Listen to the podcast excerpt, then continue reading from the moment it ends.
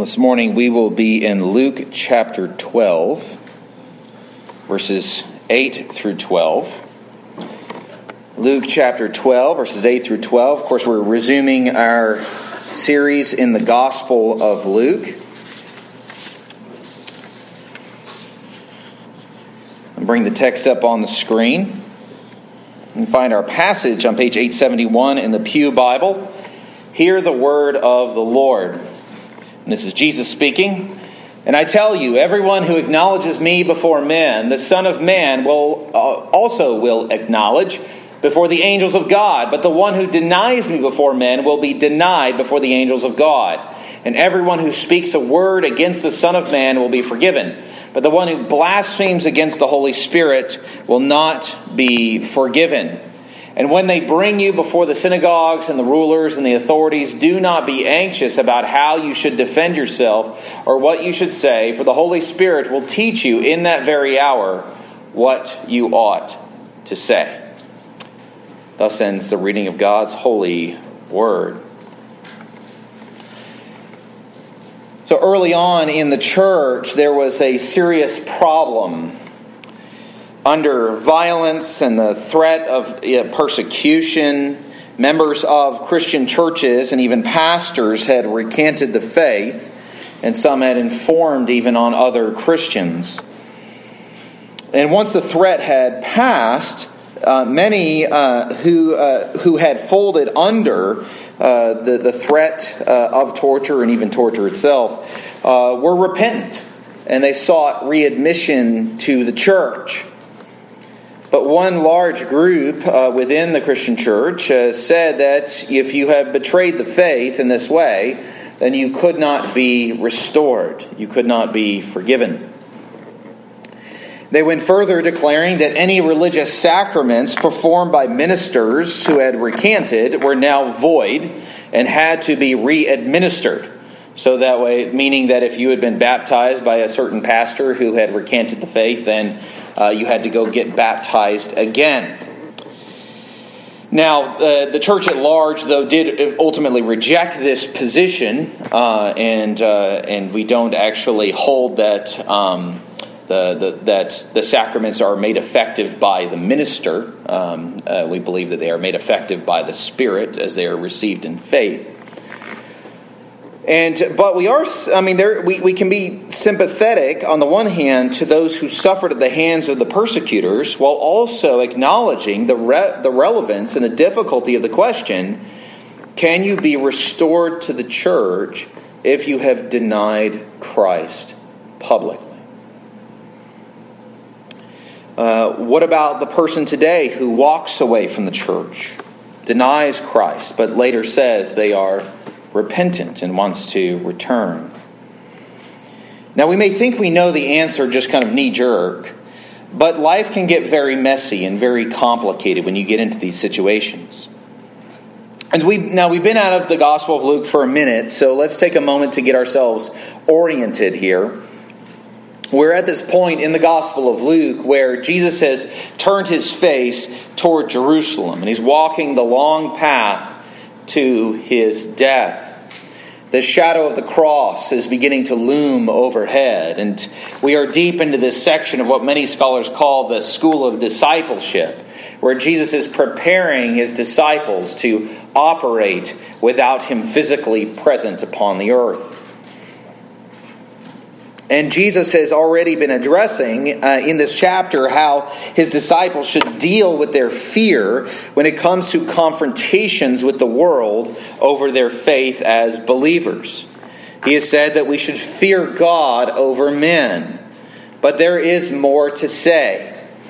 And so in this passage, Jesus does two things. First, he clarifies the importance of confessing him before men.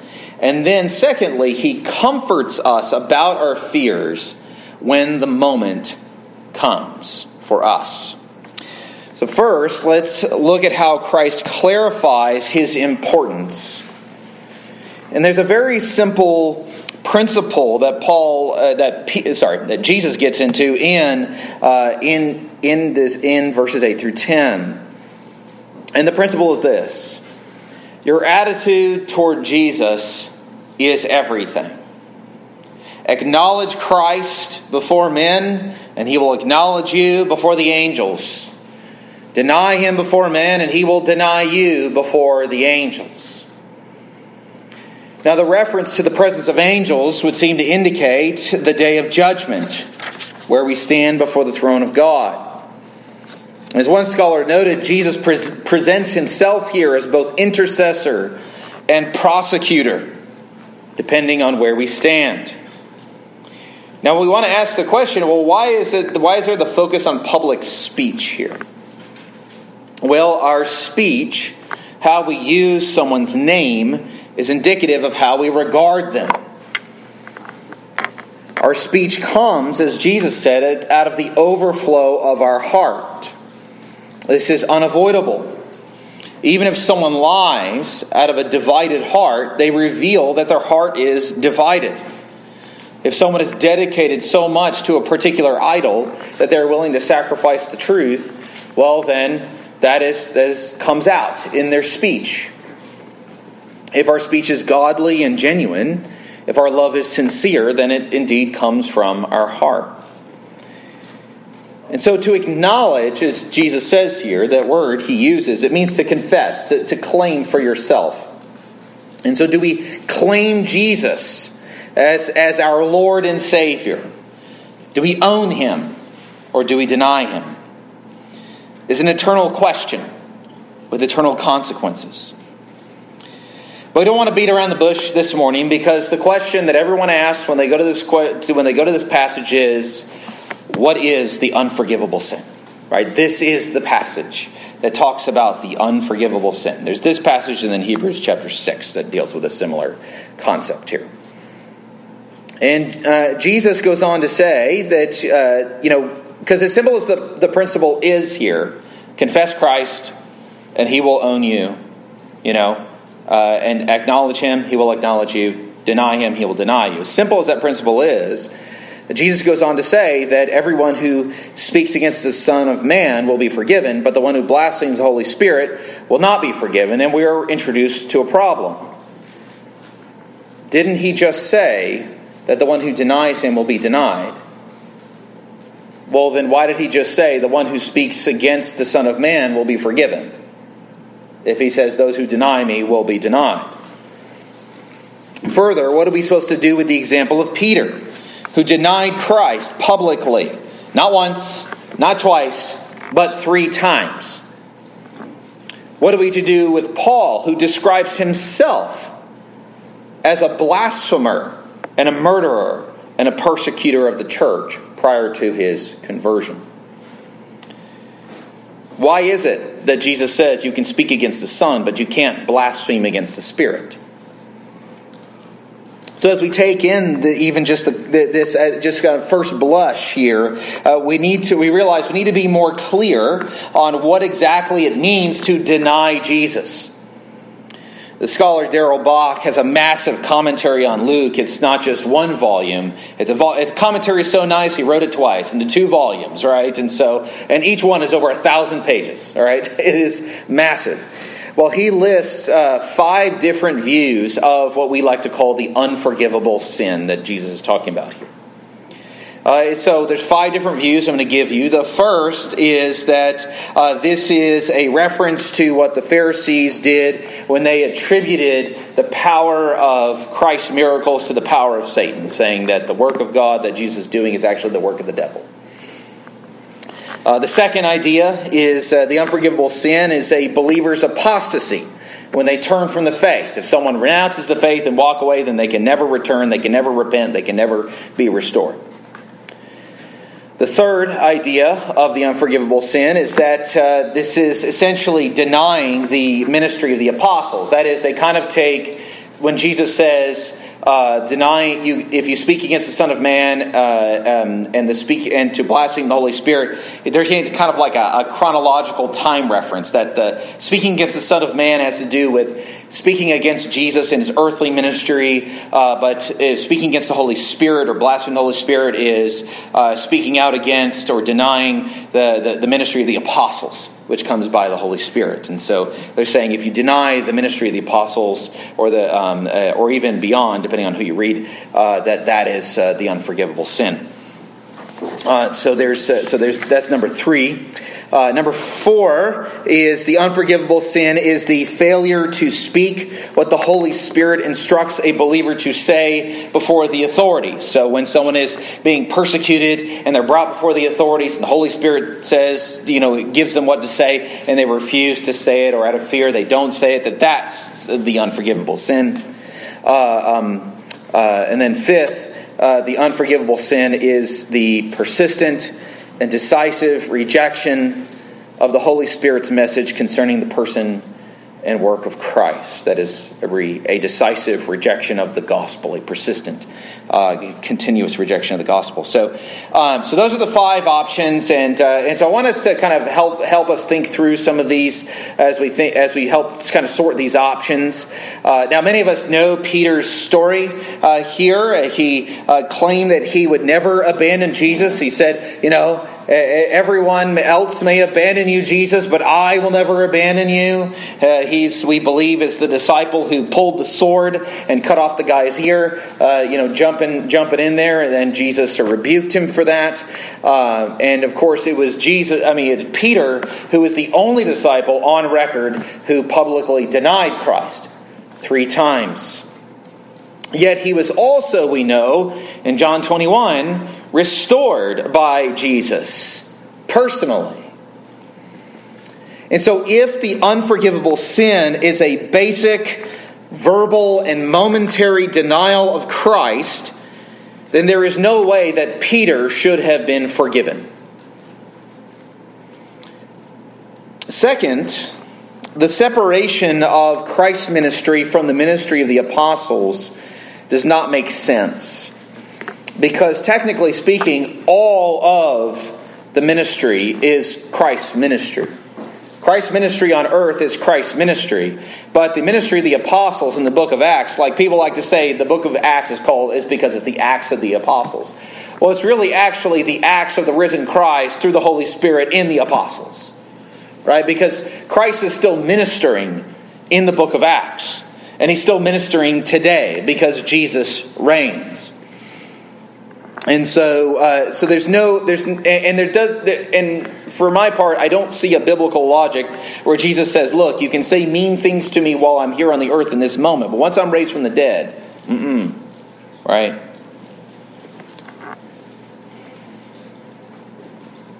Further the unforgivable sin is not uh, you know number four was was the failure to speak what the holy spirit says. Um, it, the, i I, uh, one, I, the Holy, I would reject that position because one, you're going back, you're going down and then going back and reading it back into it, and you're saying, oh, well, this is what he's talking about, and so, um, and and again, we still come back to Peter, right, and and say, well, did Peter do that, or also, um, you know, is there uh, are are we really saying that? Because the example of Peter is brought to us, and I don't think it was just because he didn't listen that because the Holy Spirit wasn't had been had not been poured out at Pentecost that it, that that rule didn't apply to Peter if that was the case. So uh, would not uh, take number four either. So as we look at this passage. Uh, there does seem to be a what we would call a parallel in the grammar between uh, the statement of denying Christ before men and blaspheming the Holy Spirit. When Jesus goes on to clarify what he means. And given the examples of Peter and Paul, we have to rule out that the unforgivable sin is a simply a verbal, momentary public action. Because it's clearly not. Rather, it is what, as another scholar wrote, it is the conscious and wicked rejection of the saving power and grace of God toward man and Jesus Christ. The unforgivable sin is not a failure of nerve in a moment.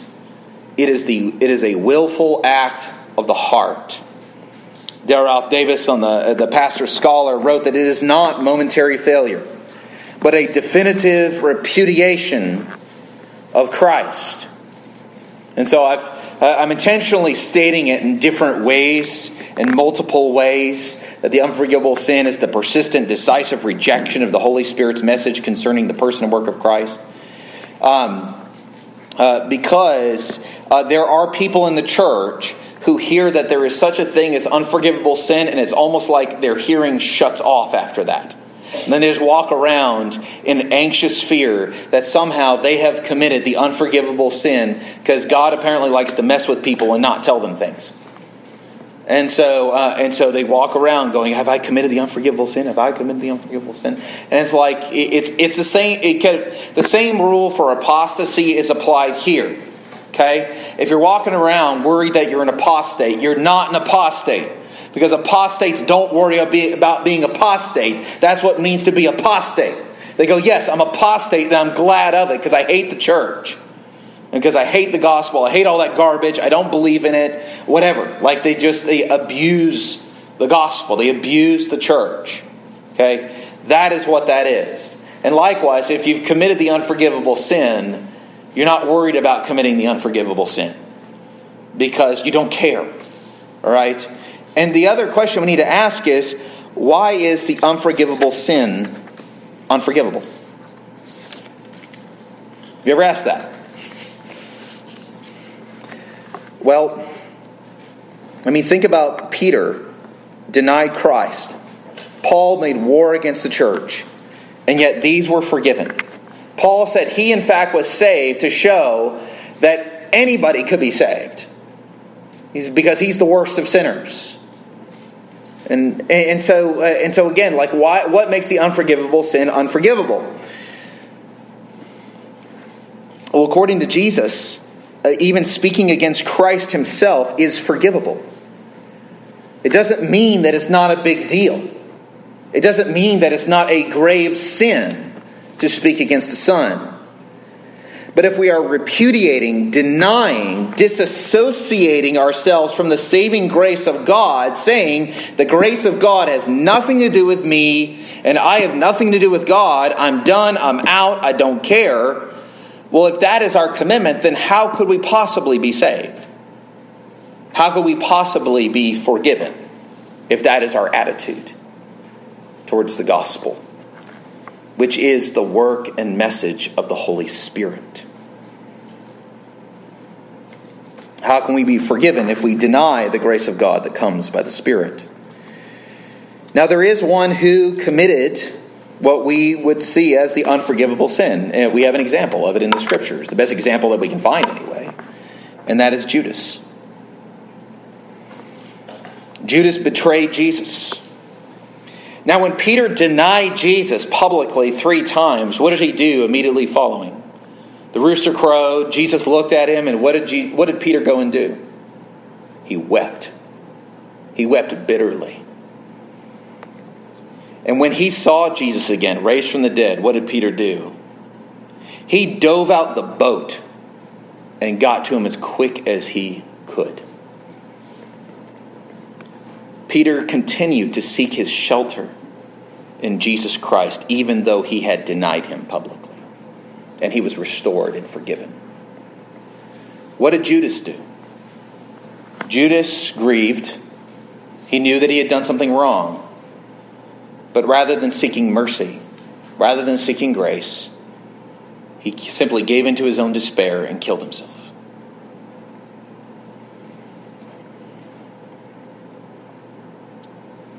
And Judas was not forgiven. He did not seek the grace of God. On the one hand, we need to take Jesus very seriously here and understand that he calls upon us to own him before men. And in doing so, he will own us before the angels.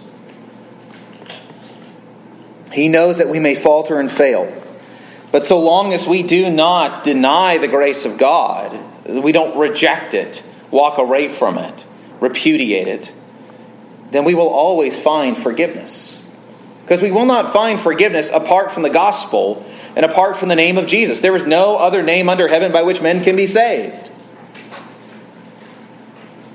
There's a guy named Thomas Cranmer. very important figure in the uh, English Reformation. And he was doing a lot of reforms in the Church of England uh, when Queen Mary came to power. And, uh, the, and Queen Mary has a wonderful nickname. Does anybody know it? Bloody Mary.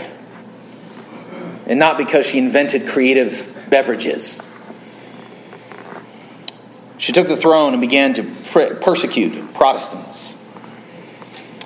Arrested, Thomas Cranmer was forced to watch his two friends, Ridley and Latimer, be burned alive for their commitment to Christ. It was these two guys who, uh, who were sitting there about to be burned alive, and I believe it was Latimer who turned to, to Ridley and said, Play the man. We're about to light a candle in England that shall never be put out. But that put a human fear into Cranmer, and under pressure, he recanted of his Protestant faith, the Protestant gospel, even, and signed a document to that effect. But then he had to go and publicly state his, his repudiation of, uh, the, of the Protestant gospel and, uh, and the faith. And uh, when the opportunity came and he stood before everyone, he instead recanted his recantation and he affirmed the gospel. He was immediately taken to be executed, and as they lit the fire, he took his arm that had signed the recantation and he shoved it into the flame. And he said, For as much as my hand offended in writing what was contrary to my heart, therefore my hand shall be first to be punished. And in the end, Cranmer made the good confession. And when he died, he was gladly received by his Savior, forgiven and restored. We need to make sure we don't get lost in the weeds or, or stuck in irrational fears about unforgivable sin and to miss the point of the passage. The point of the passage is confess Christ always. Confess Christ always. Now, amazingly, here, Jesus assumes an importance to himself that would be inexcusable unless he is the divine Son of God. Imagine if you or I were to say something to the effect of what Jesus had said. That if I were to say that your eternal destiny is determined by your attitude about me, right? That's not the case. All right? Your eternal destiny is not determined by how you feel about Eric. You might today you might be like, I'm kind of eh today, all right? Just gonna be honest with you, okay? It's uh, and, and so like it's not based upon me. But Christ says, yes, your attitude towards me is everything. Whether you deny me or you acknowledge me is everything if it comes to us, if we say things like that about ourselves, that is arrogance or madness. But Jesus is the divine Son who has come in the fulfillment of the will of his Father and the power of the Spirit, so it is accurate and true. And so, in that case, Jesus here brings clarity that whatever happens, run to Him. Whatever happens, confess your love and allegiance to Him, no matter how you fail and stumble along the way. Do it even if you fail in a moment like Peter or like, or like Thomas Cranmer. Confess. Do it even if you have a dark and even blasphemous past like Paul. Confess Christ. What I want to be clear here is that, is that there is absolutely no reason for anyone to walk away today wondering if they have somehow committed the unforgivable sin. Because it doesn't happen with a slip of the tongue by accidentally, uh, you know, uttering a, a string of words together, or even a failure of nerve in a moment. It is the conscious and willful, determined decision that doesn't change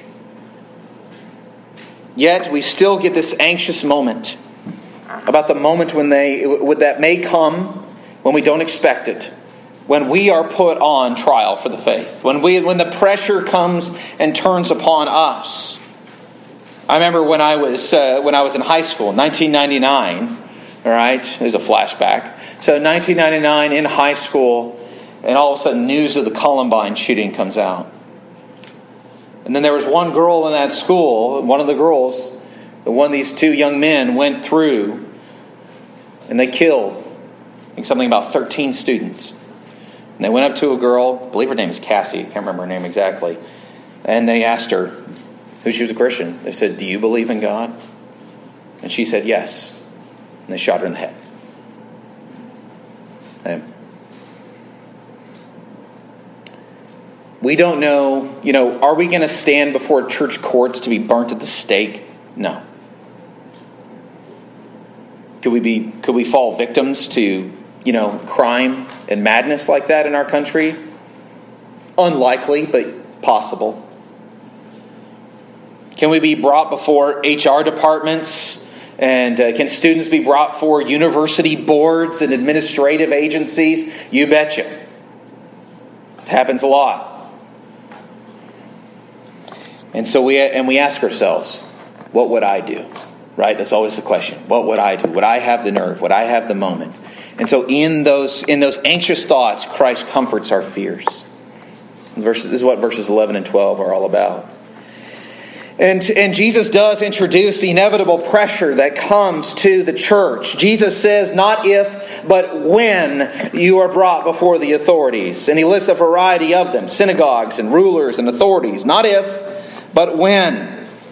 It doesn't mean that, uh, that every Christian in every place and every time is going to be brought for the authorities and, and that we have to have some kind of persecution complex or anything like that. But we do see a lot of things that are coming into, and I say especially in the universities, especially into Christian institutions, Christian schools.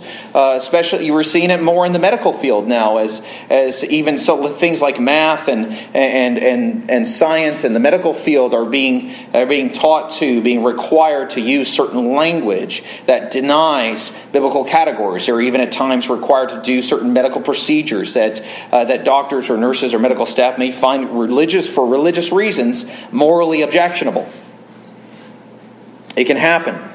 It can happen through lawsuits.